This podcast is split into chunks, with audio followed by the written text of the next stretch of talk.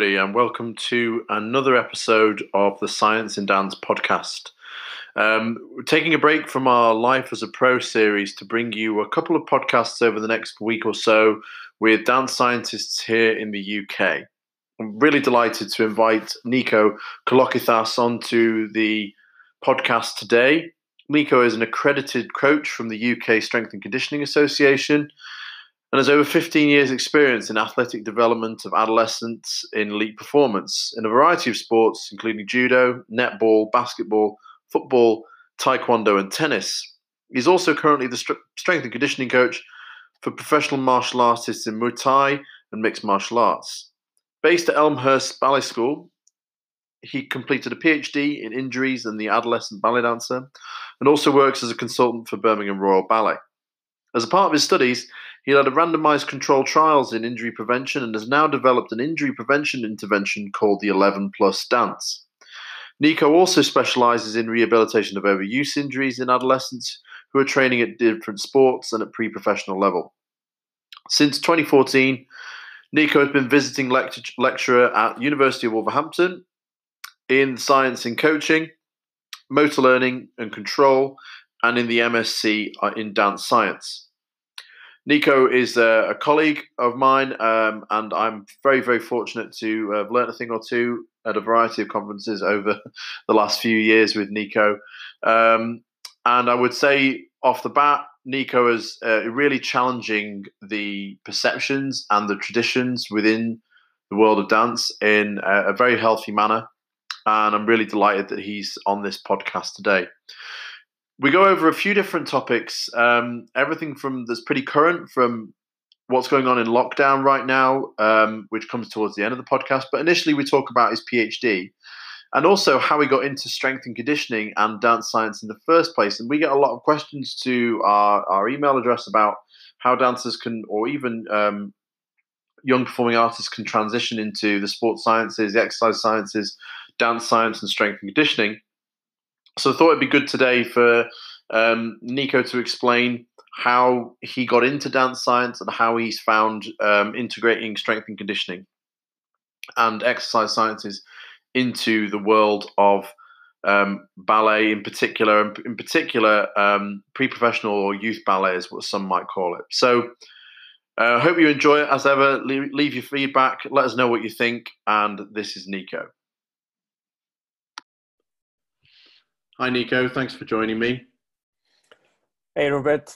Thanks for inviting me. Oh, you're welcome. It's been, uh, as I say, we said before, it was been been a little bit long overdue, but you've been a very, very busy gentleman with um, with your PhD thesis and getting that all topped off. And we've we've just talked a little bit off air about how you're sort of wrapping, still wrapping that up. But the um, the major point of today is to kind of push out into the uh, in, further into the dance science world. Uh, what exactly you've been working on over the past few years. And um, given the current sort of pandemic situation, get your takes on uh, athletic training whilst people can't get into the studio. I think those are our two major topics today, and I've, I've, I've got a few questions in mind. But for those that um, don't know you or haven't met you or haven't worked with you before, could you just give us a bit of background on where you started in strength and conditioning and how you came to be doing a PhD with uh, Wolverhampton.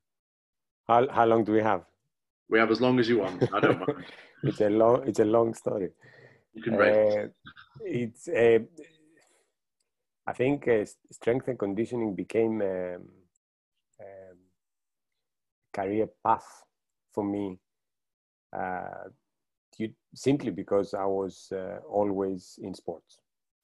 Uh, but I, if when I came to the UK many, many years ago, somebody was to tell me that I would uh, end up doing a PhD in um, in adolescent dances, I, I, would laugh because there is there was no no way anything like this in my imagination uh, when I came to to the UK because my my first degree was business, so it had, it had nothing to do with sports. And then my second degree was psychology. Again, nothing to do with sport.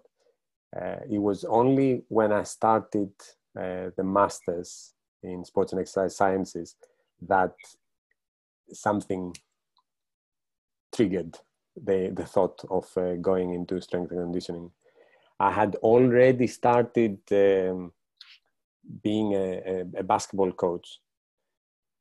So I was I was into coaching and into and into sports for uh, you know for all my life really, and it was uh, when I started working at the at the university in the athletic union at the time, the University of Wolverhampton, that uh, my colleague uh, decided to do the masters of sports and exercise sciences. And she did it. And when she finished it she came to the office and said to me you know what? I think you can do this and that's why i went into uh, sports and exercise sciences. She told me on monday and on tuesday i went to the first lecture without even registering. I registered after i went to the first lecture. And uh, I, I hadn't done um, uh, an undergraduate degree in, uh, in sports and exercise sciences. So I had a lot to catch up because all the students there, all the students there were way ahead of me. And I went at the master's level trying to understand what they already knew. So I did it. Uh, I did it part time because I was working at the university as well, and um, yeah, that was the that changed my life. Then uh, there was a there was a big trip in the uh, in the U.S. We had an exchange um, arrangement with Kentucky University. Pardon me. And uh, when I went to Kentucky, and it's it's a fascinating uh, place to visit, the university, not Kentucky and Lexington so much, but the university. Um, that was again another trigger to think that okay this is this is really serious because there uh, you know in the state sports and especially varsity sport is is a very serious business you know that that campus has an 80,000 seated um, American football stadium that they use six times a year and the rest of the time is closed. So this is this is really serious there. So I came back to the UK and I had some vision for the university and um, the the university didn't have a, a strength and conditioning uh, coach position. So as I was as I finished the masters, I started um, putting a proposal together, and I managed to create a position for myself at the university because it just didn't exist, and um, the the director of uh, of sport was was interested because he was a he was a sportsman, and uh, we had uh, developed a very nice collaboration and friendship. So we thought, you know, how about we give it a try? And that's how I started working with in a few positions at the university. And you know, when you start, you do quite quite a lot of freebies. And then uh, the position evolved, and I managed to get a contract. So I went into first basketball coaching, then masters in sports and exercise sciences, then strength and conditioning, and I was looking after the sports teams of the of the university uh, because we just didn't have a program like this, and I, I started with simple tasks uh, like uh, working with uh, a senior uh, track and field coach who was a lecturer at the university and I simply went to his uh, office and I knocked at the door and I said, I want to become an S&C coach. And he just put his arms around my shoulder and said, come along. And uh, I, I just observed hours and hours of, of observation. And then he gave me, and I participated. I did the stuff that he was saying. And then he gave me a, a warm up so I had to do the warm up for the like the circuit training that we were doing every Friday, and then uh, two years later he said to me, "Okay, let's give you more responsibility," and then I just took over the the, the circuit. Uh, and he stepped away, and that's how it evolved at the university. And I created a, like a, a name for myself as a as an S&C coach at the at the university. Now we are still far away from a PhD because I had finished the masters and the uh, my mentors both uh, um, Sean Galloway, who was the main coaching mentor, and Matt were saying to me, "You need to do a PhD," and I was saying, "Yeah, yeah, whatever." I never, never wanted to get uh, into that because I had some close friends who went through a PhD process, and I thought, "Nah, not me." I, it didn't look like fun. Um, but do you, think, they, do, you think, do you think that do you think it's important to um, with a PhD to find something that you're passionate about? That was the the first thing that a very close friend of mine said to me. He said to me, "Don't listen to them. You only start a PhD if you fall in love with a topic." That was the first thing that he said, and then he said to me, he he was saying to me, "Don't force it. Don't don't just do it because they tell you to do it because it's not going to work." Uh, but again, I, I, I, wasn't making the decision to do um, a, a, PhD because I, I, I, never found a topic that I was really, uh, really, really keen. There were, there were ideas, research ideas, but there wasn't the topic per se. Uh, so I, I was enjoying um, getting better uh, in the, the, crafting of uh, coaching. And uh, because I had a dual role, I was a basketball coach, I was looking after a group of people. I started with a female team of the university and then I took over the men's team. Because I, I was doing that, but then I was also working as an S&C coach for individual sports, but for group sports as well, team sports. Um, things evolved. I started collaborating with the TASS program, uh, with the University of Birmingham, then the regional netball team, West Midlands regional netball team, they were interested and I started coaching uh, that program. And I, I, had quite a, quite a few players in, uh, in that program. So I was getting into the crafting of coaching and um, I wasn't interested in, uh, in the PhD. And, uh, and then what happened was that the British Judo announced that they were looking for for centralizing their their practice for uh, for the London Olympics. And uh, the University of Wolverhampton put a bid, and I was part of the team uh, that put the bid together, led by Mike uh, Chamberlain, and he was the director of sport, and uh, we won the bid.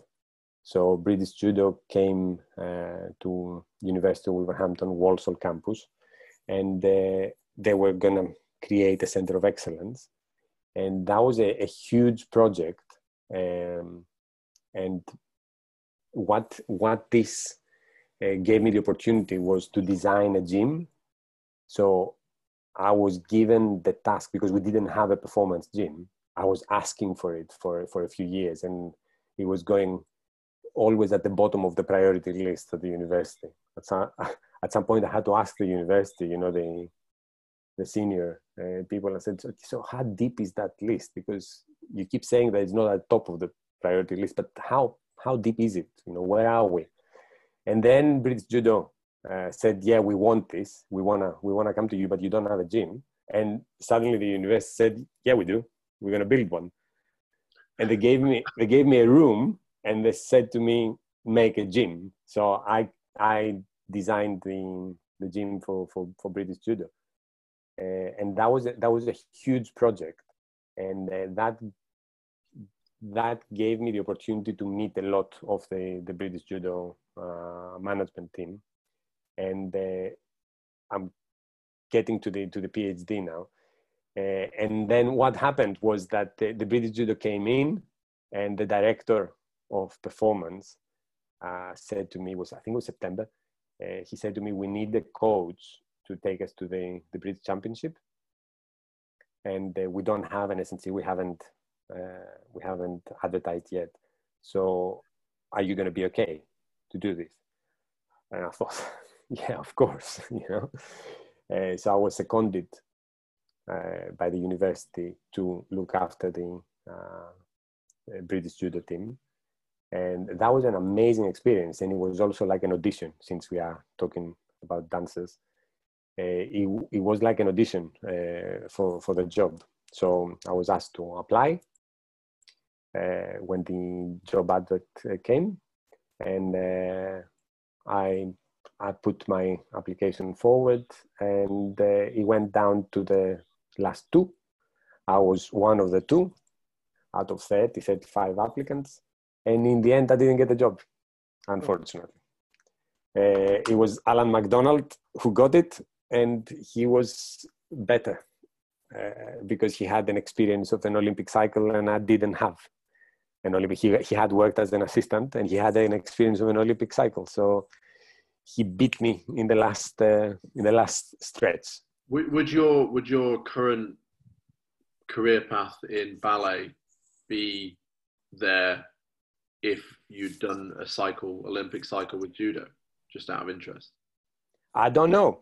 I don't know because the, the reason I went to the to the PhD is not so much related with the fact that I didn't get the job. Okay. Even though even though you know when you come, it's better to come tenth than to come second because you're so close and you still don't don't get it.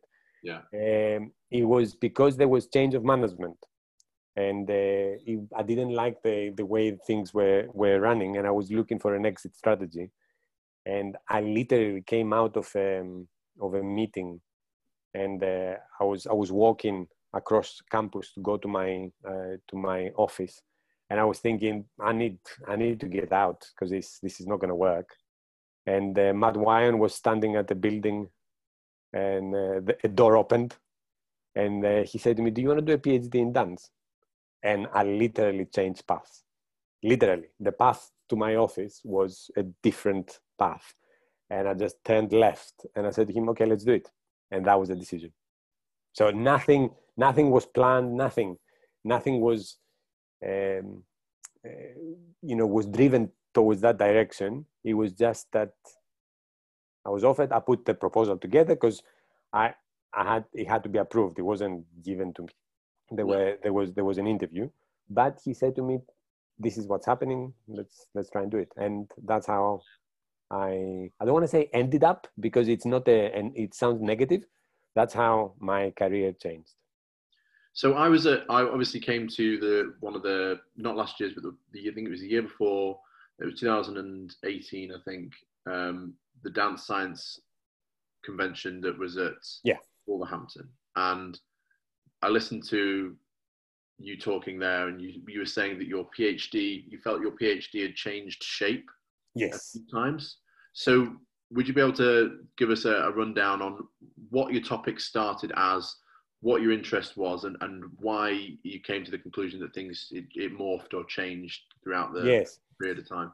Yes, the the the initial. Um, uh, the, the, initial position was uh, was created because uh, the Elmhurst Ballet School was looking uh, for somebody to work in the gym, and the gym didn't look uh, the way it looks now. The way I, I, have put it together, it was something completely different. Uh, but cleverly, Professor Matt Wyon said that if we if we're gonna help practice, we need to produce research. We need to do something, not just bring somebody to train kids and uh, so that that was that was the phd position developed uh, but then it was a clean sheet there was no uh, there was no true question because there is not a lot there is not a lot uh, known about this population there is quite a bit of observation yeah. Uh, in adolescents but the, it's not not a lot of research uh, questions. So what I did is uh, I, I, went uh, in the school, and for the first few months, I literally uh, spent it looking and observing, meeting with the teachers, going in the class, uh, standing outside the class, just looking, observing, trying trying to to feel the culture, trying to trying to understand create relationships, uh, rapport, etc. And in the meantime, I started uh, just I, I, put it like a, a battery of tests together, and I started investigating, trying to find something that made sense. So it wasn't very clear though, uh, because I was I was on my own. I was, you know, you, you are you are at the start of the PhD, you have done a few investigations when you when you when you go to the phd you have done a few investigations in your masters. You have helped fellow students but it's a different thing to run things. To you are the man and you have to or the woman uh, and uh, and you have to run things so i was trying things out and i was trying to make sense of the of the environment and uh, what i'm and, and in the meantime, I was reading. I was reading, trying to understand, you know, the literature. Uh, and one of the, in quotation commas, sexy topics was growth and maturation. So there was a lot of uh, literature coming out, mainly, mainly for football, uh, talking about growth and maturation and how the how growth and maturation is associated with uh, injuries, uh, effects. I was trying to understand. So I think it was three months down the road. Like I had, I, had, I had already had uh, a few meetings with my supervisory team, raising questions, and the the I was I was getting I wasn't getting anywhere.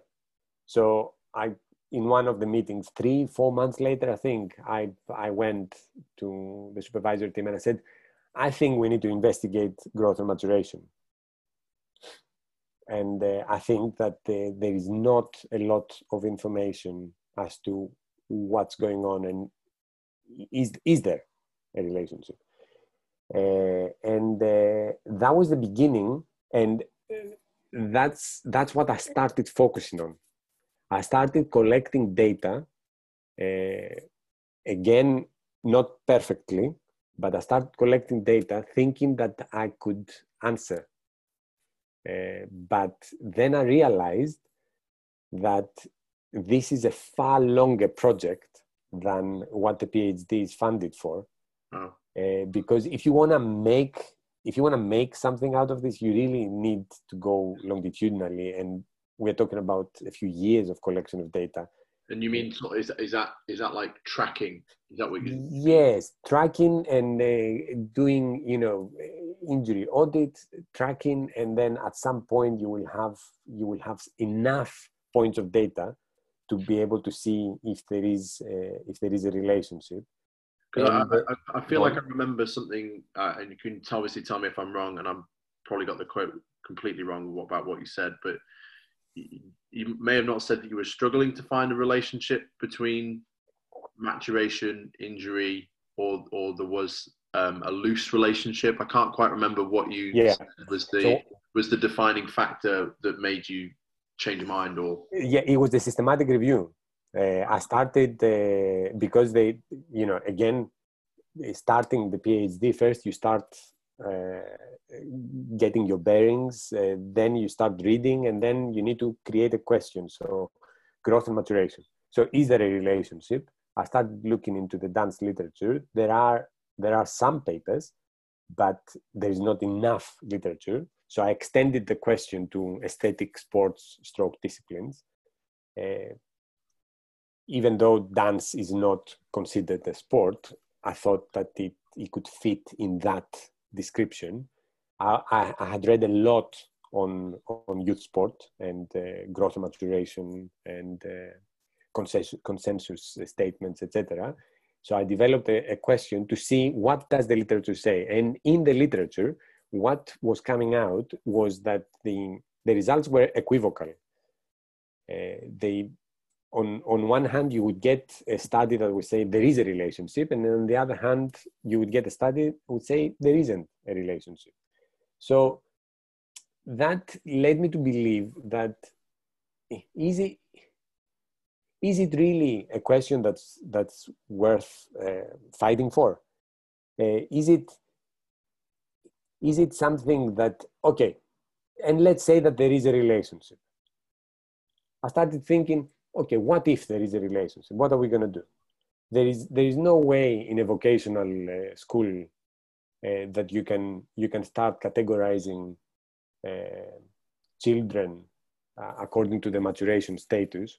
There is no, logistically, you, you wouldn't be able to split the kids and say that okay these kids are going to have to train differently so with a different tutor or within the class you have let's say 20 uh, students and you will say that these five are potentially going to be through their growth spurt within the next six months. So i don't want them to jump like the uh, like the rest of the class. It's it's logistically it's impossible to do. So I've, I've just kind of written something down here, which I mean, it was a, it was a hot topic, maybe probably still is, but certainly two to three years ago in sports science journals or in sports science um, publications, we were talking about biobanding. Yes. And grouping athletes based upon their biological age. Yes. Now, you mentioned obviously the vocational setting, and you know, p- people know we both work in some kind of vocational setting. However, I don't have much to do with a vocational setting that starts at the age of 11. And so, do you think that there is a merit to setups that are where they have the grade system in dance based upon your level? So, like grade one, grade two, grade three, grade four, grade five, and you have different people in di- of different ages within that grade. Is that potentially a route to, to of the future? Is that is that like biobanding in your opinion? The, the, there, are, there are a couple of authors in the UK who believe that this can work, biobanding can work in dance. And I feel that um, this, this is a false belief. And this is probably because they haven't spent enough time in the vocational setting because in a, in a vocational school you have you don't have just dance you also have academics so and you only have a, a limited amount of space so logistically to to split the group uh, and try to bioband them but then have the timetable in such a way that you make sure that they meet in the academics that all happen in the day and they need to uh, they need to have a, a, timetable that has a start and an end everybody at the same time. That uh, i challenge anybody to sit down and create a timetable that works for and, and without having to employ double the amount of the amount of tutors and without having to build extra studios this is what we have without having um, our own sort of like committee here between you and I, I, um, I, I obviously agree. Um, the the logistics of organisation within schools is is really tough. Um, but I find it quite interesting that you um, talk about the difference in people's biological age and the age that they're at and the group that they were within and the challenges that are presented by not being able to train people slightly differently, even if that's just S and C differently. Do you know what I mean? Because people have different, you know, it might it's that's a simple way to look at it. Yes, uh, you know what, uh, Rupert. Uh, I, I, listened to Professor Malina's um, talk. I think it was in Houston, and it was a very interesting talk. And one of even though he said so many things and there was so much data after data after every slide like you you could be taking pictures of every slide because it was it was it was so good uh, it was the last sentence that he said that changed everything for me. He said that uh, I, am paraphrasing. I've, I've made it i've made it my my own because i can't remember exactly how he said it. But he what he meant was that we cannot control it but we can control for it. So you cannot control growth and maturation because this is nature. This is going to happen. No matter what you do but we can we can control for it which means that we can look after what the students do in the studio. And stop worrying about what nature is going to do because nature is going to do what nature is going to do whether we like it or not. But we can start thinking about what's happening in the studio no matter where they are in their uh, maturation status. It doesn't matter whether there is an early mature or a late mature. What is important is what's happening in the studio. And of course, you cannot individualize. When you, when a class, uh, a technical class has one teacher per 20, 25 students, you cannot expect individualization. And again, in, uh, in strength and conditioning, you cannot expect individualization. And one of the main uh, things and problems is that is individualization the issue when we are talking about 11 plus 12 year olds 13 year olds or is it that we have training age zero and we need to start working out? And what that workout is of course it's a little bit different between uh, the 11 plus uh, year old and the uh, 15 or 16 year old. But we still have training age zero. Mm. and for me individualization goes out of the window when you can't do the basics. Yeah. So uh, so coming back to professor malina that was to me that was a turning point. You cannot control it but you can control for it. And and that was where the phd uh, changed because i had already started thinking about what can i do? What is the minimum work as training that i can give them with some form um, not some form what can i ask them to do to, to get to get an effect and some adaptations uh, and it can be as general as it can. So that i have i'm i'm one person and i have 190 190 to 200 students. What can i do to start ticking some boxes?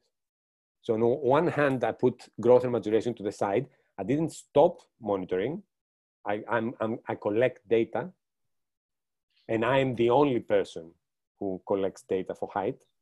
So there is one person measuring height for the past five years. Uh, it can be a nurse that takes the weight, but I don't mind. But the height is it's always me. So I have I have the data, and I keep collecting the data. But the focus wasn't anymore growth and maturation. The focus was what can we do in the studio to get some form of adaptations. Okay. So realistically, it became, it changed from being almost cross sectional to being performance based in, in uh, a way to, in a way, you were trying to, you know, elicit an effect to some degree. Uh, yes.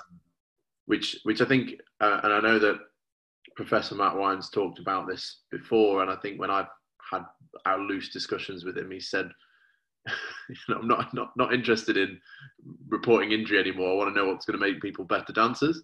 Exactly. And, and I think that's um, I think that's where we get we get stuck a little bit, isn't it? Because we're in this subjective art form, um, and what is better dance is a is a question not many people can answer be, because of the the subjective nature of it. So, based upon the study, the the, the, the work that you've done, you know, what were some of the key outcome conclusions, if you like, of the work that you've culminated over the last few years? Like, what were the, what were the, where did you get to? Well, the that's a good question. Uh, uh, what what happened was that from the battery of tests that I, I I put together, the most important finding had nothing to do with core strength, had nothing to do with balance, had nothing to do with uh, I can't remember what else I was trying. Uh, it, it, it had to do with counter movement jump. It was the it was the jump height of the female dancers that triggered everything that I have done.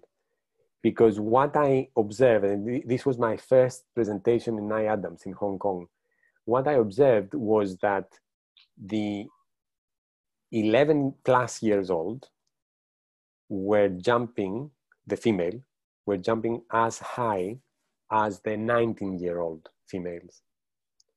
So there was, and, and there was a little bit of a drop in performance.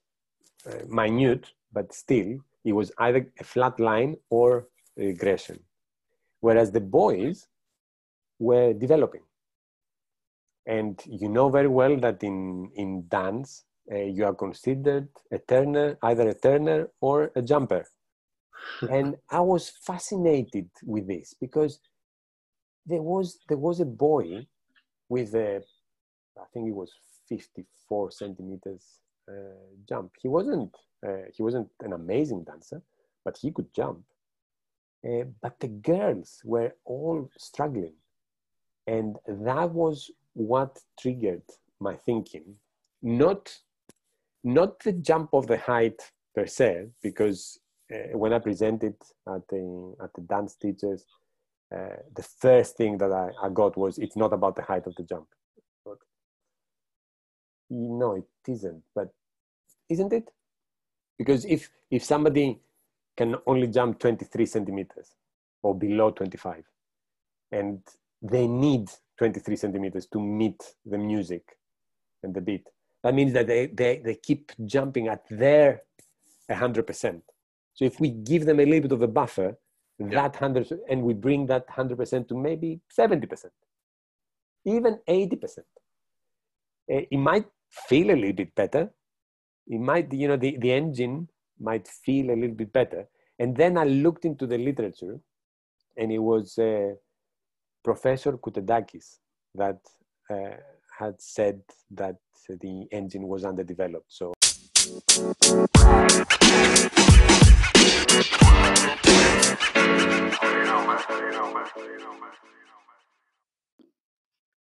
Just a reminder that you're listening to the Science and Dance podcast, and today's episode is with Nico Kolokythas.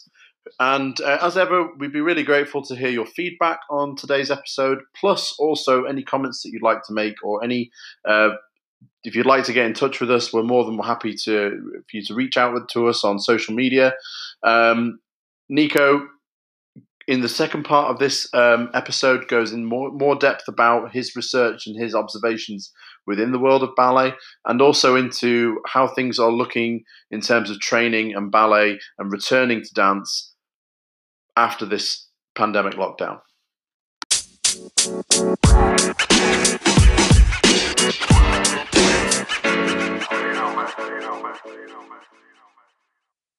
high performance demands for an underdeveloped engine. It's and kind of the old, the old adage, isn't it? Within when within strength training, you know, if you if you make your ceiling, if your ceiling is X, and then you make your ceiling two X, then uh, uh, you know the same percentage output over a period of time is going to feel a lot easier.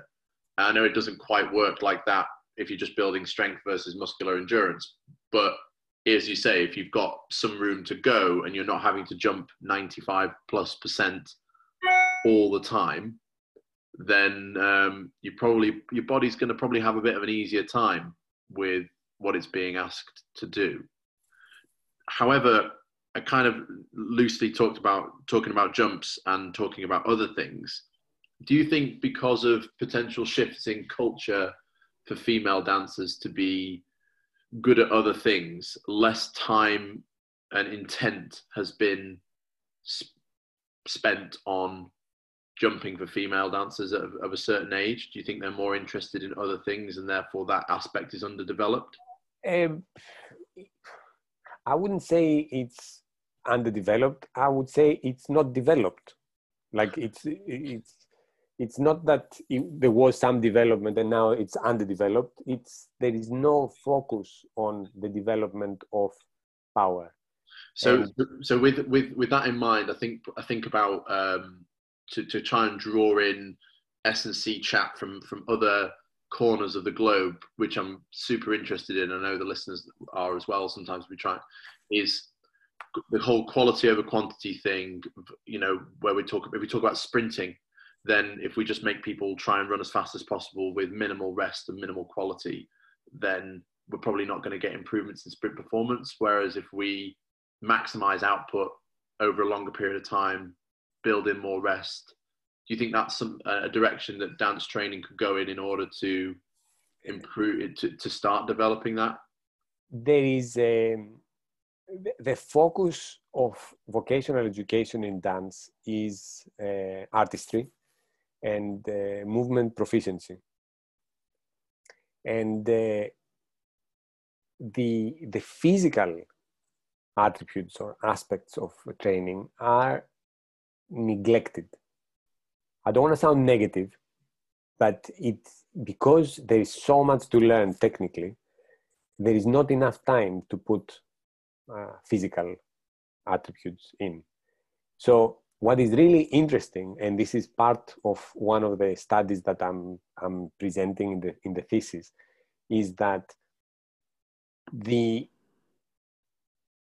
the what we observe in the female dancers, which by the way, I observed in two consecutive years. So that means that I had the, the full school tested, and then the following year I did exactly the same thing, and I got the same lines, which means that the new 11 year old class students and we had one set of graduates gone so the new graduates gave me exactly the same results which is really interesting no change um, so what what we observe in the in the in the female dancers and what we observe in dance we don't observe in volleyball so I discussed this a little bit more thoroughly in the in the thesis, but when you look into the the data for adolescent volleyball players, female uh, volleyball players, you see an increase of uh, counter movement jump with age. So they are doing something right to keep developing the power. So there is there is some power that is if you want, genetically predisposed for some kids. So they come to the school and there is there is power and they can produce the jump, but this doesn't get trained in order to further develop it. So then the body changes in size, both in height and in weight, and the the power, the jump height remains the same, but they're a lot heavier and a lot bigger. So they they have to try a lot harder and they get the same results. Mm. So we don't see this in female volleyball players. And that was that was a very interesting observation. And that's when I started thinking that okay, it's not about simply underdeveloped. It's it's not developed. It's just natural and then it doesn't get developed, so they lose it. Interesting. I mean, it's it's a it's obviously it's still a puzzle because you you think about the hours and the jump intensive nature of dance, whether it's ballet, whether it's any other form. You know, it involves. I would say, you know, it, from the literature, but I'm thinking across dances, dancing as a gen, in general, whether it's Latin and ballroom, you know, they don't they don't necessarily they have low amplitude rapid movements if we're talking about a jive if we're talking you know they're not necessarily max maximizing jump height on a regular basis. Volleyball every time somebody goes up for a spike at the net you would say that there was a maximum output is it do you think it's also to do with how regularly people are expressing max, or is it to do with the fact that volleyball or other sports are partaking in strength and conditioning or athletic development aside from it's, the sports practice? It's not either or, it's probably a combination. Uh, dancing is a discipline of submaximal efforts. Uh, even though there are moments that the dancers and students feel that they are going, they're trying their best or they're trying their 100%. It's still uh, submaximal effort. Is that, is that because dancing is in itself um, the choreographed nature of it, the movement nature of it? You're not necessarily trying to move from A to B as fast as possible. And and and of course, think about it. You still need to meet the music. You yeah. still need to meet the beat. So you you can't if you if you have let's say uh, arbitrary number but uh, if you if you have one second and then you jump for one and a half second you are off the beat so unless you do something in order to put the maximal effort in, eh, you're not going to be able to achieve it. Therefore, the, the, the way that the training is set is not set for maximal effort.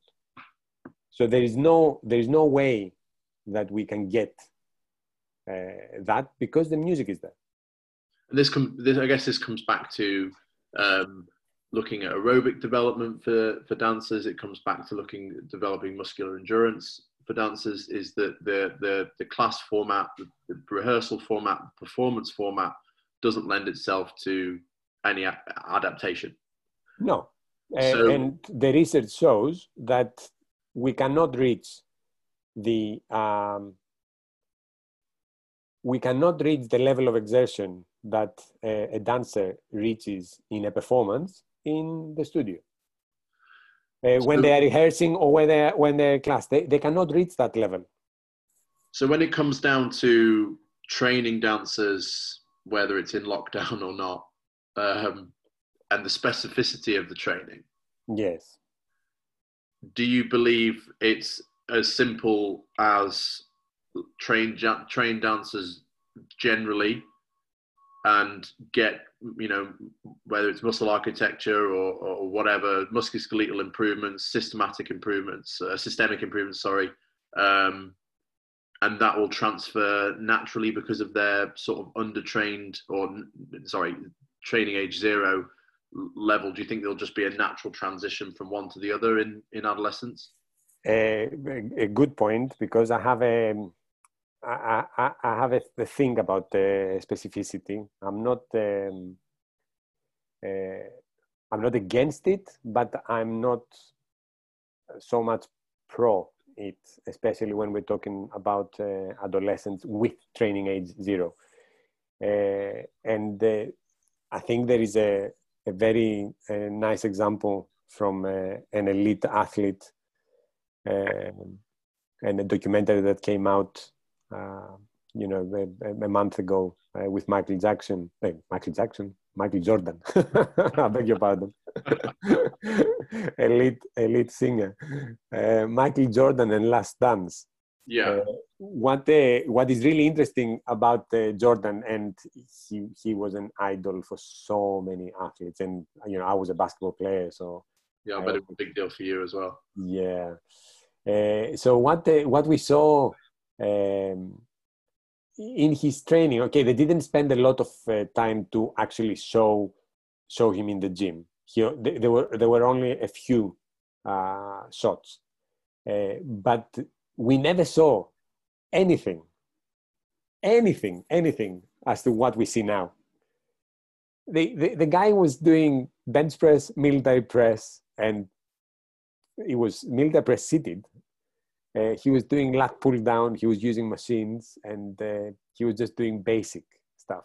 Can anybody doubt the athletic abilities of this of this guy. Can anybody doubt that he changed the way uh, the nba looks now? Like he's the reason why the nba is like this now you know? Yeah.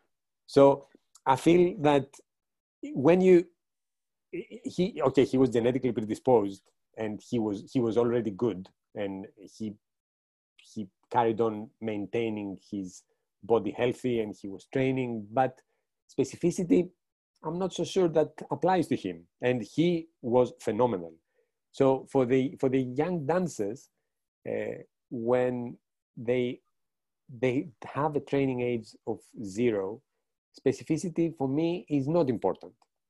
For me what is important is, is to expose them to different movement patterns to challenge their body and to to try and teach about form to try and and explain uh, how form applies everywhere. Whether you're doing uh, a ballet class and you're trying to achieve a, a, position or whether you are trying to do a hip hinge it's still form. And there are certain rules that you have to follow.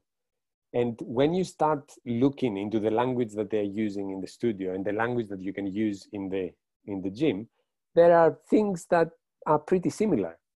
Because you know, I I am very and you know this, I'm very pedantic sometimes with the way that the neck might be uh, might be positioned when we're doing a hip hinge exercise, but they wouldn't allow their neck to be uh, breaking the line in the in the in the studio. So is this, you know, somehow making it a little bit more specific? But um, it's a it's a rhetorical question. I'm just thinking that I, I don't I don't think of of the young dancers uh, as oh, I have to think about the dance so much about what they're doing. I'm thinking I need to improve the training age. And of course, there are certain elements that apply to them. So we need to focus on certain areas a little bit more and a little bit different, but still they need to do the basics, no? Hmm. So were you based to go back to sort of your conclusions surrounding this jump height almost deficit or difference or mm-hmm. no change, whatever you would like to describe it as. Um, to conclude with, I know because obviously I, I, know you've got your 11 plus dance that you developed um, to try and bring S and C into the studio. Yes. And make it manageable within class times, within a, a, a vocational timetable. When you've tested the 11 plus dance and you've with outcome measures like you like you've been talking about what are your results? What are you what are you what are you kind of seeing? What are the patterns?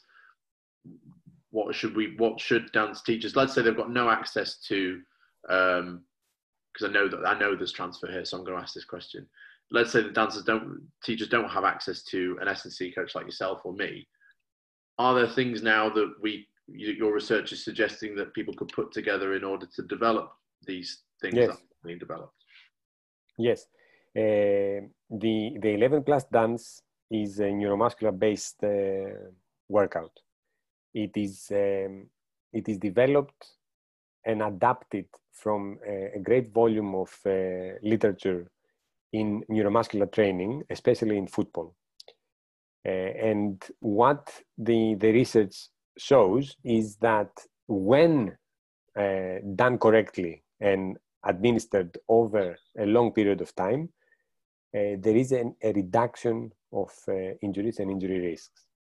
So that's how I, I, I started developing. Now, the first thing that you need to do when you are developing an intervention in you, is you need to, you can't just apply it and say, right, I want to investigate injuries, the first thing that you need to do is to see what it does to the body, what it does to the organism. So I tested counter movement jump, and what I found was that there was an improvement. And there was an improvement when we did the study for seven weeks, and there was an improvement when we did the study for nine weeks. Now, because it was a, randomized controlled trial, that means that I, I randomly selected participants from, for the group that was doing the 11 plus dance and randomly selected the participants that went and trained with the teacher. Now, another thing that happens in research is that you might, you might compare something with nothing. So you do an intervention and the, uh, the, the control group does nothing and then you investigate the, the effect. That's not practical in a vocational setting for two reasons. Uh, one, what do you do with the, the students who are going to be doing nothing? Mm. Like you, you, you have to ask them to sit and do nothing. And two, you can't give a, a clear performance advantage to one group and not to another. And as long unless you are able to do a crossover. So what I did is after I did the, feasibility study to see whether I can do it, in the uh, in the next studies I approached the teachers and I said I need 30 minutes of the class that you dedicate in some form of fitness anyway, but I want to take away some of your students and I want you to carry on doing what you think is right for those 30 minutes and they're going to do my intervention and uh, for, the, for those 30 minutes now once i did this straight away you you create some form of competition and this is this is part of a, a, an, another presentation that I do about promoting uh, promoting evidence-based practice in the traditional environment. You create some form of, of competition because you are you are trying to compare something with something. So automatically, you have uh, an, an issue there in, in, in quotation commas. So what is really interesting is that because we dedicate those 30 minutes of training for both groups, for the usual training and the 11 plus dance uh, group, uh, both groups improved. So it wasn't just the 11 plus dance group that improved, it was the usual training group that improved, which shows something really interesting that actually, if you dedicate time in physical fitness, you will get improvements. So it doesn't really matter what you do, as long as you do it. Yeah, there's there's the the intent argument, isn't there? There's the the many roads lead to Rome type argument. Yes. It, amongst amongst even amongst strength and conditioning coaches, I think that we're we're always in search for optimal, um, and maybe there are a number of different ways to do the same thing. Yes. However, however, there is always a but. There are many. uh, the, the, the important thing is that you need to get better, you need to get improvements, uh, but you also need to make sure that you tick some boxes. So you can you can have improvement if somebody is untrained and you start training them, you you will have improvements. Uh, the 11 plus dance group, even though both groups improved, the 11 plus dance group both times was just a little bit better in the scores.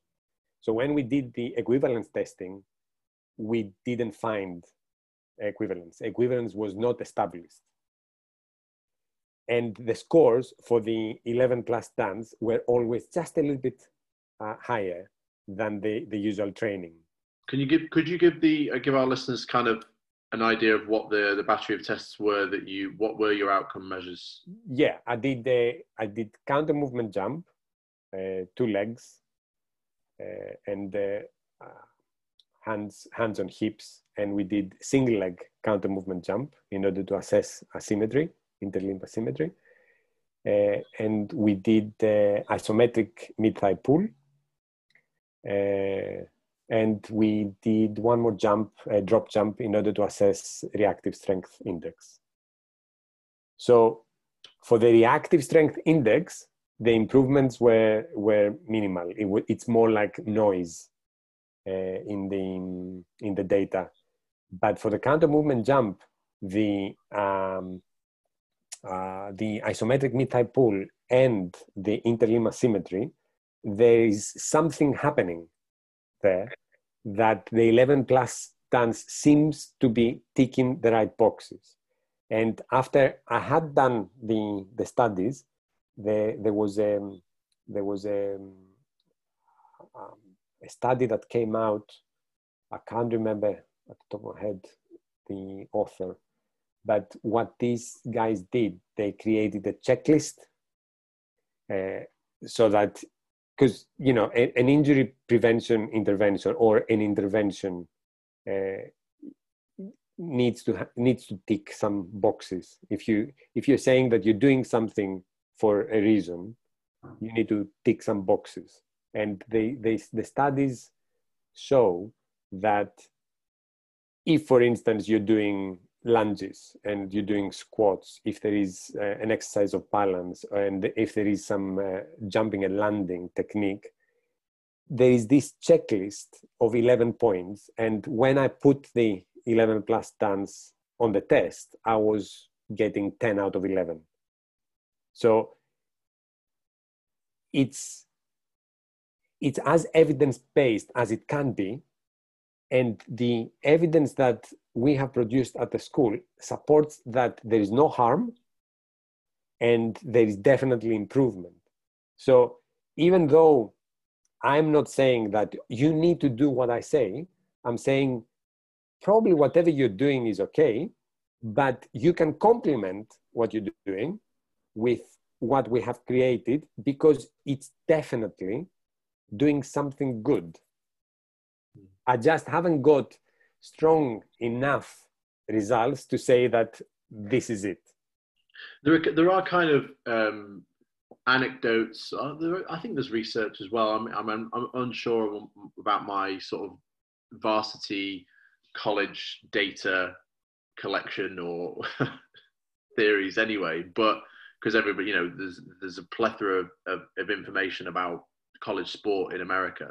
Mm-hmm. Um, but there, there seems to be loose anecdotes surrounding look we got we got these guys at, at 8 17 18 and they could jump this high we they'd never they hadn't done much formalized strength and conditioning they did formalize strength and conditioning and it actually made them slower or yeah. you know it changed them do you think there's still um, changes happening within dancers or even athletes and what to what extent could they be detrimental to performance between the ages of 18 onwards? Because you've got some you know young dancers that go into companies for example who or go into the world of work whether it's on a cruise ship or a ballet company it doesn't matter who won't necessarily have experienced strength and conditioning so do do do you have to therefore treat the, even the professional dancer as training age zero well, eh, that, that was going to be my point. What is the training age? If the training age is zero or very close to zero, uh, they need to go through the basics. And there is no way you can fast forward the, the, uh, the process. And one of my shocking moments uh, in, uh, uh, at the school was in my first year, the, the graduate girls asked to do a session with me uh, and in my ignorance, I, I said, yeah, yeah, yeah, of course, because I wanted to build the relationships and I, I, I wanted to, I wanted to help the graduate group first because I thought, you know, they were leaving the school. So as much as I can give them. So I, I see a, a, group of, of, of healthy uh, young uh, female dancers and I'm thinking of a group of young uh, netball players. And I'm thinking, okay, they are not doing the same, but training age similar. So we're just going to take it easy. Body weight exercises, and we're going to focus on two legs, single leg, a little bit of this, a little bit of that. I put a, a, a 30 minute workout together. I couldn't walk for seven days. And it was just body weight yeah. and that was that was what shocked me because it, it was a reality check of what i thought was something really simple and really for a healthy population it should have been simple and it should have been something that it shouldn't have caused so much pain for them the conditioning was so poor but the technical ability was so amazing mm. that it just didn't it didn't fit. They looked really uh, healthy and fit and strong, but when I tried something, uh, they couldn't work for seven days, and then it took them a long time to come back. Luckily, it was Christmas. based on that experience, sounds to me, and I, I'm I've had similar experiences myself that it doesn't it comes back to us something that we kind of know loosely which is it doesn't take much to overtrain a dancer. Mm, no, especially especially if the training age is zero. It doesn't take much for them to be overloaded, and we know that this overload would result in some kind of chronic injury, overuse injury, maybe something accidental due to fatigue. Is there something in it there? So you know, you, we're talking about increasing capacity overall for all ages It's just a case of it being age appropriate training age appropriate yes and and increasing capacity with but still be mindful that the capacity is very low yeah so you you you cannot fast forward the process and if you fast forward the process you might run risks of uh, how can I say if you if you try and and go too fast too soon, there is a possibility that that might be detrimental to performance due to you know suddenly you have a, a, a much powerful much more powerful uh, female dancer but is not used to the the power and you might end up with more acute injuries i don't know it's a speculation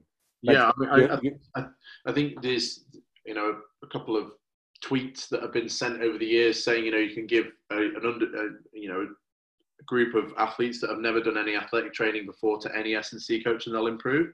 And I would actually argue that's wrong because I would say that there are populations that you have to be careful with. You can't just get them to do anything because if you do, you, you, you might add insult to injury um, in, in many respects.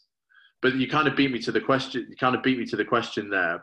Um, talking about you know what's what's appropriate um, for you know even professionals you've still got to get them to to do the basics which i think is a good sort of take home point from that perspective i have an interesting question because people are listen to this are sort of dance science students or dance students that have an interest in dance science and funnily enough um, somebody you and i both know and, and, and have had you know conversations with is Martin Lanfear, who's mm-hmm.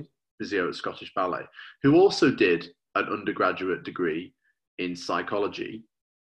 That's why we like each other. before he then did um, a master's and beyond in physio.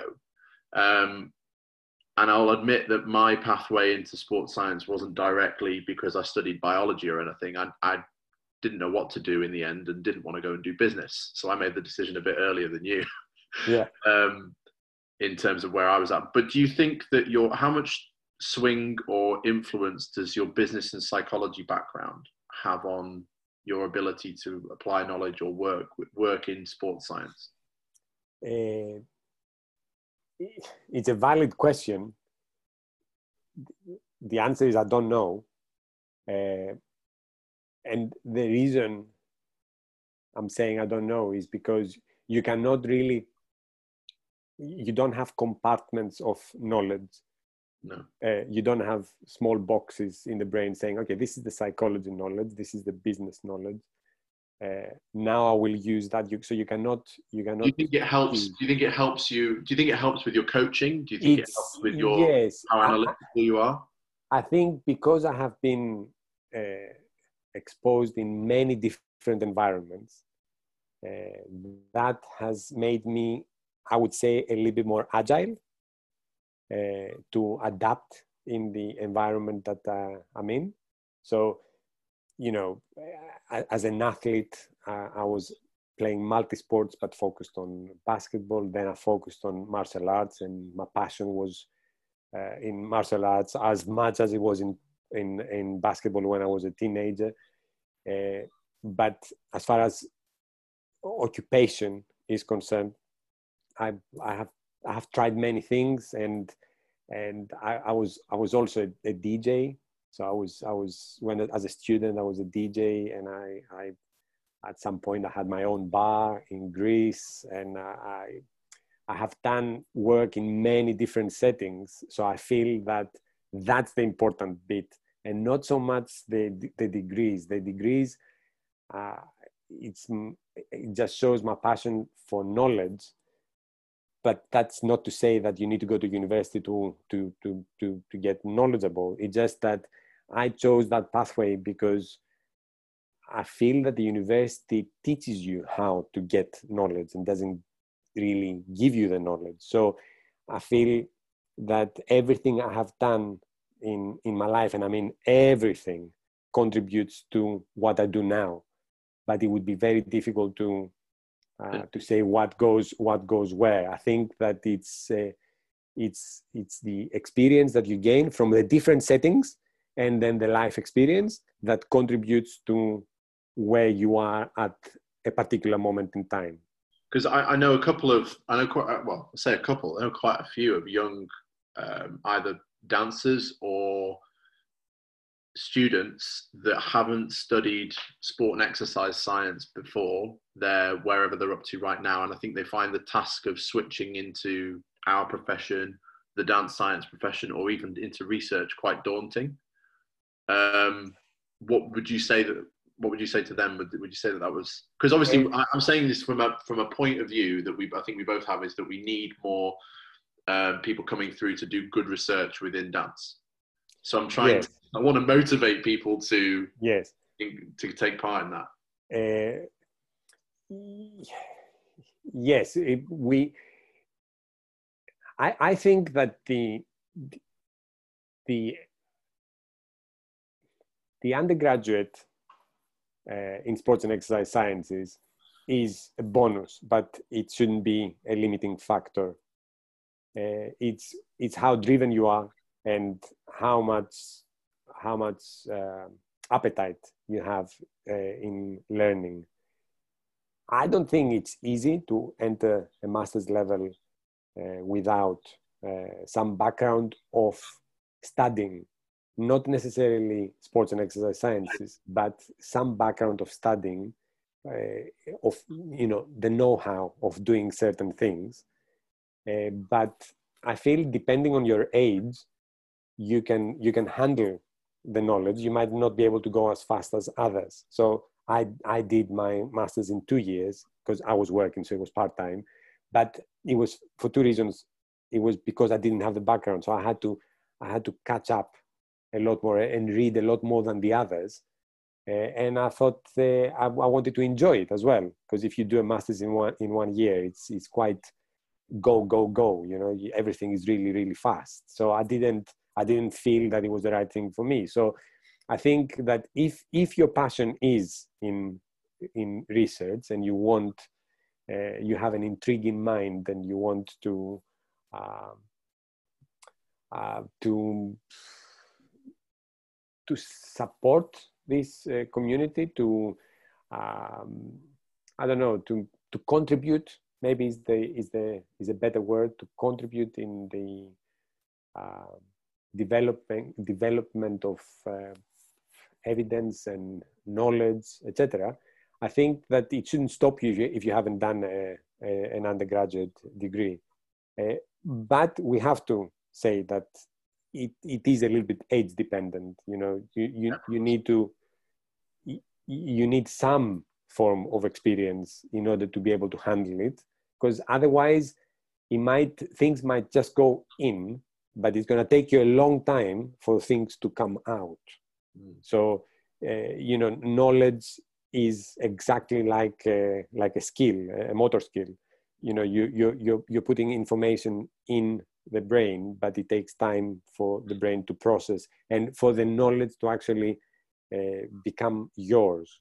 That's a little bit philosophical, but there is there is logic in this that you cannot if if you don't give it time for your experience to uh, to to evolve through the knowledge that you actually put in the brain, then it isn't really yours. You're just uh, really, yeah, you're you're you're using other people's words uh, as your own, and that's not uh, that's not really knowledge. And then, so I mean, it kind of brings me neatly to my sort of wrap up question. Really, obviously, to give people advice uh, in terms of the not being able to be in the studio at the moment, I know you were part of a an, an IADMS panel, which we have not really talked about similar topics here today. But I just thought, you know, what are your key things that you would like dancers in terms of whether it's capacity testing matter? What would what would be some key things that you would hope to them to maintain for when they return to the studio, and some loose ideas on how they might go about that? I, I wish I wish I knew a little bit earlier what was going to happen because honestly this would have been an amazing little study because i i thought you know just just before just before the lockdown when things started not looking so good uh, and that was my thought was completely irrelevant to, to the lockdown i was thinking i think i think it's a it's a good idea to test counter movement jump uh, probably around Easter or maybe after Easter. So I started thinking of collecting some more data, and uh, and I actually did for some for some students because we had some time, and I, I took I took some data. If I knew a little bit earlier and I had taken that data, I think it would have been interesting to see whether this lockdown can actually bring improvements in certain aspects of, of, of physical performance. Because I think, I think that, and I, I did say this in the IADMS panel as well, I think that even though this is not uh, uh, happy moments, this is not, this is not nice, uh, what, what, what is happening globally, uh, it, it can still be an opportunity. And it can be an opportunity to focus your training in different aspects that sometimes you don't have time to do. So on a dance uh, aspect, uh, you know, the quality of movement is really important. You might not have the range of movement. You might not be able to have a lot of quantitative movement, but you can still look into the into the quality. And there are aspects of the quality movement that the teachers uh, want and strive for the students to get. Uh, the, the, the difficulty is that the setting has changed so much and the, the, the, the fact that you rely on, on, on, um, uh, on a video call in order to, to teach technically, I do appreciate that that is, that is tricky. You know, it's not something that you, it's not something that, you know, dance teachers had been prepared for. But if we look at it as an opportunity instead of simply a threat that we are not in the studio, they're going to deteriorate, we're going to lose what we what we what we had, then that's that's a negative uh, attitude towards the, the problem. If we look at it as an opportunity, you can find ways in order to challenge the body and the mind and still keep developing the young dancer on a technique level.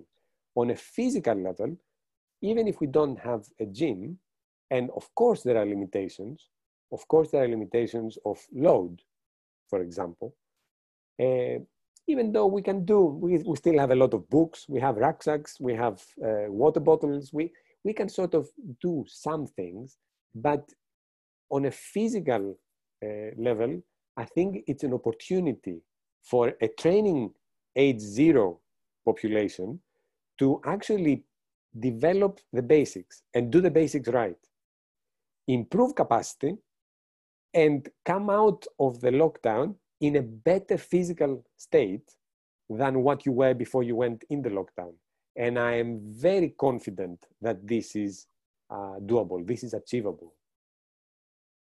I don't know if I have answered your your, no, your question. I think I think you've given a better answer than the question was probably angling for, which is funny. But I, I totally uh, understand that point of view. Um, I'm sure the people listening when this goes out um, will also appreciate the fact that, to kind of sum up in my words, maybe that some things aren't going to be as good as we would have hoped because that's the situation that we've been left with.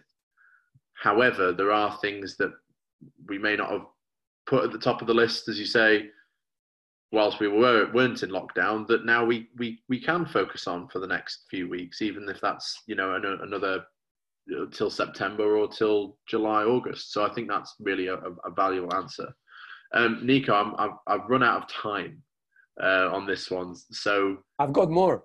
I know, I know, and, and I feel what I feel like we're going to do. I feel like we're going to have to do I've got a couple of these lined up as a part two where we discuss things further down. by line. all means, by all means. Uh,